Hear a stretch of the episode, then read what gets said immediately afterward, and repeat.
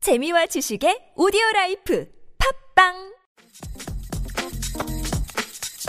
네, 19대 국회가 어제 마지막 본회의를 열어서 무쟁점 법안 등을 처리하고 막을 내렸습니다. 하지만 여기에 건보료 부과체계 개편안은 포함되어 있지 않았습니다. 19대 국회에서는 결국 처리가 불발이 된 건데요. 자, 그 누구보다 이 현상을 아, 다른 시선으로 바라본 분이 계십니다. 김종태 전 건강보험공단 이사장인데요. 자, 전화 연결해서 여러 가지 이야기 들어보도록 하겠습니다. 여보세요? 네. 안녕하세요? 문제입니다. 네. 안녕하십니까. 19대 국회에서는 결국은 건보료 부과체계는 손을 못 댔습니다. 어떻게 받아들이십니까? 예. 참 안타깝습니다. 네. 예, 건강보험료 불형평, 불공정 문제는 참 음. 중요한 민생 현안인데, 네. 잘, 저, 19대 국회에서 처리되지 못한 게 참 유감스럽습니다. 그런데 좀 국회 이야기 하기 이전에 정부부터 좀 봐야 되는데 사실 보건복지부가 지난해였죠. 이 건보료 부과체계 개선 기획단이 만든 개선안을 발표하다가 발표 하루 전에 취소를 했고요. 그 뒤, 네. 그 뒤부터 사실 깜깜 무소식 아니었습니까?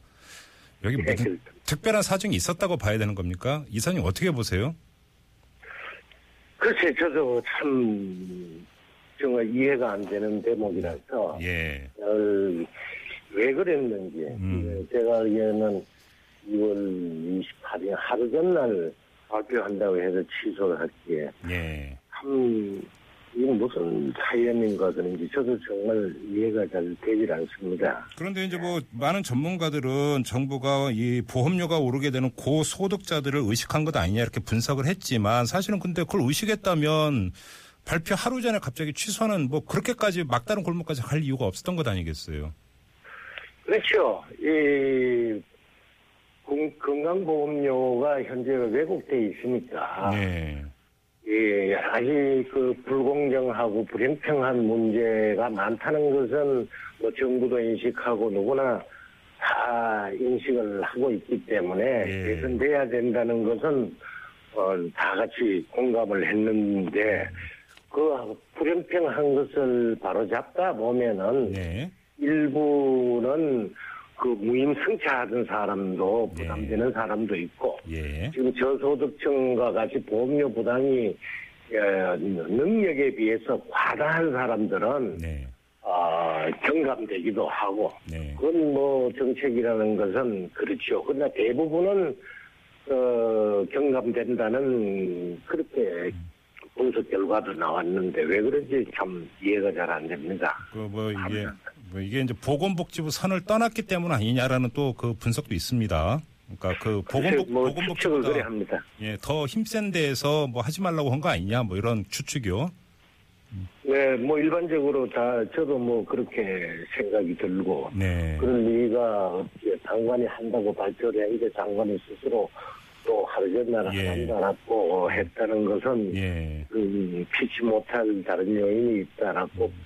밖에 볼 수가 없지요. 예, 알겠습니다. 자, 우리 그 이사장님이 뭐 이 그 세간에 화제가 됐었던 게 바로 퇴임 직전에 블로그에 올린 글 때문이었는데요. 자, 네. 제가 그대로 읽어드리면 예, 생활고로 동반 자살을 했던 송파 세 모녀는 소득이 거의 없지만 전월세가 재산으로 간주돼 한 달에 5만 원 넘게 내야 했다. 하지만 나는 5억이 넘는 재산과 연간 수천만 원의 연금 소득이 있음에도 직장 가입자인 아내의 피부양자로 등록되면 보험료를 한 푼도 안 내도 된다. 바로 이런 부가 체계는 문제가 있다 이렇게 이제 주장을 하신 거잖아요. 예, 그렇습니다. 예. 예. 그런데 사실 이제 그 건강보험공단 이사장으로 재직을 하시고 이제 바로 퇴임하기 직전이었고 예, 그냥 그 조용히 뭐 그러니까 예. 어찌 본다면 이것이 이제 그 세간의 파문 내지 여러 가지 논란을 예. 불러 일으킬 수도 있는 사안이었잖아요. 그렇다면 그냥 조용히 퇴장하실 수도 있었을 것 같다라고 하는 생각이 드는데 예, 그렇, 그렇죠. 제가 건강보험공단 이사장에 부임한 것은 2011년 11월 15일입니다. 네. 그래가지고 음. 어, 가자마자 이 건강보험료의 불공정 불행평 문제를 해소하기 위해서 예. 한 그 내부 전문 직원하고 외부 전문가를 해가지고 네. 이 쇄신위원회를 구성을 해서 네. 6개월간 작업을 한 결과 실천적 건강복지 플랜이라는 보고서를 2012년 8월 9일 날 네. 정부에 건의를 했습니다. 예. 그리고 이 부가책에 거기엔 여러 가지가 담겨 있습니다만은 예. 가장 그 첫 번째로 해야 될 게 보험료 부가체계를 시급하게 개편해야 된다. 음흠. 네. 이건 한 해의 민원이 예. 작년만 하더라도 6,700만 건이 민원이 발생했습니다. 보험료와 관련해서. 6,700만 건요? 예, 그러면 예. 있었습니다.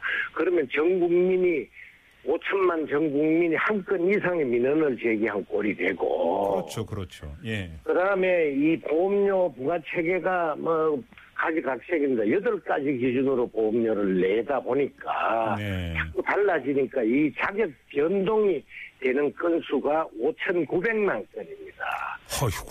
예, 예. 그 그러면은 두 개를 합하면 1억 2,600만 건이 돼서 예. 국민 한 사람당 이렇게 보면 두 건 이상의 민원 처리 꼴이 민원 제기 꼴이 된다. 네. 아, 그러니 예. 이건 이대로 갈 수 없다. 예. 해가지고 2012년 그 8월부터 했는데 제가 퇴- 임기가 2014년 11월 14일입니다. 네. 그래서 한 달 전쯤 도저히 에, 이래서는 안 되겠다. 네. 나 자신의 것부터라도 밝힐 수밖에 없다. 음. 아, 누구든지 자기 자신의 그 소득 계산이라든지 이런 그 상세 내역을 밝히고 싶질 않지요. 이사장님, 그러나, 예, 솔직히요. 그러니까 이제 계산안도 만드셨었잖아요. 예. 그런데 만들었습니다. 예. 이사장으로 재직하실 동안에는 그 계산안을 실행에 못 옮긴 것 아닙니까? 못 옮겼습니다. 한번 솔직히 말씀해 주세요. 예. 장벽이 뭐였습니까? 장벽이. 아니 건의를 했는데 차필 계속 네. 미루니 제가 누차를 보고를 하고 강조도 하고 네. 블로그에도 쓰고 수차 관계자들도 만나고 했는데 예. 이게 무슨 사연인지 안 되더라고요. 이게 장관을 이게 말씀하시는 겁니까? 청와대를 말씀하시는 겁니까? 장관하고 다 정부 전체죠. 왜냐하면은 예. 법안을 고쳐야 법을 고쳐야 되니까 네, 네, 네. 법을 고치면 국무회의를 통과해야죠. 그렇죠. 장관이 해당 장관이 법안 개정안을 만들어서 네. 법제처에서 법제 심의를 받아서 네. 국무회의에 올려가지고 통과되면 국회에 제출을 하는데 예. 그 진행이 일치 안 되는 거죠. 음, 그래요. 그러니 뭐 저- 도리가 제 예, 하나 기관장으로서는 뭐 도리가 없었죠. 예. 그러니까 지금 뭐 이제 이거 워낙 전문적인 영역이기 때문에 좀 최대한 단순하게 이제 말씀을 드리면 그러니까 이사장님께서 그러니까 이렇게 계산하자라고 하는 핵심은 지금 뭐 직장 건보, 지역 건보로 나눠져 있고 뭐 되게 복잡한데 그러지 말고 그냥 소득 기준으로 해갖고 좀 단일하게 심플하게 가자 이런 주장이신 거죠?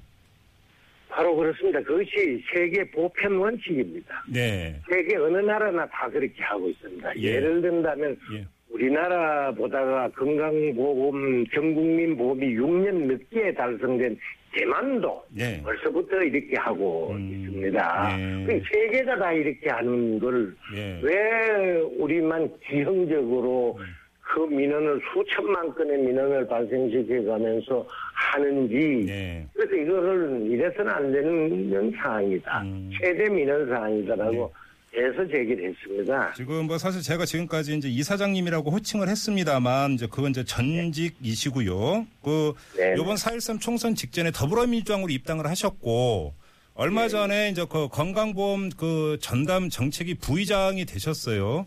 그런데 예. 이제 그 그러니까 이 정당에 몸을 담으신 이유가 바로 건보료 부과 체계를 어떻게든지 간에 한번 그 완성을 해야 된다라는 그 일념 때문이라는 인터뷰도 제가 봤는데 왜 예. 더불어민주당을 선택을 하셨어요? 총선 전이었으니까 총선 결과를 보고 선택한 것도 아니지 않습니까? 그렇습니다. 청소년들이 왜 그랬느냐 하면은 예. 에, 더민주당의 대표께서 김종인 대표 말씀하십니까? 아. 예예 네. 건강보험의 부가체계 개편에 관한 네. 제 예, 생각과 구상 네. 주장에 우리 더민주당은 전적으로 동의한다. 음. 그것을 받아서 우리 공약으로 하겠다. 네. 그 공약을 좀 만들어주고 네. 직접 참여해서 이것 좀 개편에 이건 저 전문적인 사항이 있고 하니 예. 좀 해줄 수 있겠느냐라고 해서 제가 공감을 표시하고 예. 그래서 아, 참여하게 됐습니다. 그런데 그 이제 그 새누리당의 전신인 한나라당 원내대표 자문위원장도 지내고 하셨잖아요. 새누리당으로 갈 생각은 안 해보셨어요? 좀 그런 생각은 왜냐하면은 네. 이 정책과 이 부분을 어, 수행하고 네. 역할을 할 수 있는 네. 하고자 하는 의지와 네. 욕망이 있는 그 군대를 택해서 갔을 음, 뿐이지 예. 그, 당, 그 당시에 자문위원장 할 때는 제 친구가 국회의장을 했습니다. 네네. 그래서 저한테 이런 여러 가지 자문을 좀 부탁을 해서 예. 제가 자문위원장을 맡았습니다. 알겠습니다. 아무튼 지금 이제 더불어민주당의 정책위 부의장으로서 건강보험료 부과체계 개편안을 이제 그- 그러니까 그 짜는 걸 지휘하고 계시는데 예, 네. 그 이제 19대 국회는 사실상 끝났고요. 자, 20대 네. 국회가 이제 그 며칠 뒤면 개원을 하게 되는데 더불어민주당에 그러면 20대 국회 제1호 법안이 혹시 이게 될 가능성이 있습니까? 예, 지금 그 민주당에서는 지난 월요일 날 아, 정책위원회를 열었습니다. 예, 예. 정책위원회를 열어서 예, 건강보험 부가체계 개편의 타스크포스를 만들어서 네. 예. 제가 책임지고 네. 만들어서 이것을 가장 빠른 시일 내에 음흠. 이 개정 법안을 만들고 예. 개편 골자도 만들고 개정 법안도 만들어서 예. 아, 물리적으로 가능한 시간 내에 네. 음. 어, 제출해야 꼭뭐 이러다 이러다가 문제가 아니고 네. 최대한 빨리 네. 이것은 민생 현안이기 때문에 네. 하자는 것이 음. 현재 더민주당의 방향과 방침입니다. 그러면 이제 그 종합 결과물이 나오는데 그렇게 이제 오래 걸리지 않고 바로 나올 수 있는 거고요. 네, 바로 이거다 이게 여기 하자면 여러 가지 그 개편 세부 개편 방안도 네, 네, 만들어야 되고 이 관련 법 10개 이 건강보호법 조문이 있습니다만은 네. 이 조문을 손대자면 한 절반 이상의 조문을 손대야 되고 하기 때문에 예. 상당히 그 집중적으로 네. 좀 투- 투입을 하려고 합니다. 아, 그래요. 네네. 예, 알겠습니다. 지금 그 우리 그이 부의장님 인터뷰 도중에 이제 그 애청자들이 문자가 많이 오는데요. 한 두 개만 좀 대신 그 질문 삼아 드리고 마무리하겠습니다. 예, 예. 자, 그러니까 1114님이 그 문자를 주셨는데요. 억울합니다. 연소득 887만 원입니다. 의료보험이 4만 8천 원 올랐습니다. 이사장님 신문기사 읽었습니다. 제발 통합하면 좋겠습니다. 이런 문자 왔네요. 예, 예, 예. 예. 예. 그렇습니다. 예, 뭐 이게 여덟 가지 사람에 따라 여덟 어떤 같은 소득이 없는 사람이라도 예. 음. 어떤 사람은 보험료를 안 내고 어떤 사람은 나이와 뭐 전월세 산다고 음. 해서 내고 뭐 이게 저 자신도 좀 그렇습니다. 어, 송구스럽기도 하고 빨리 못해서 음. 알겠습니다. 죄송합니다. 또 하나 그 3968님이 문자 주셨는데요. 네네. 법이 잘못되었던 기간에 납부한 법률도 소급되게 하는 법안도 추가해 주세요. 이런 문자 보내주셨는데 이건 좀 어렵죠? 예, 예, 제가 한번 저도 뭐 법률 전문가가 아니라서 네. 한번 그런 사항도 예. 여쭤보겠습니다. 알겠습니다. 네, 자, 오늘 말씀 마무리 하고요. 아무튼 어떤 그 개편 방안이 나올지 저희도 한번 지켜보겠습니다. 고맙습니다. 감사합니다. 예. 지금까지 김종대 전 건강보험공단 이사장이었습니다.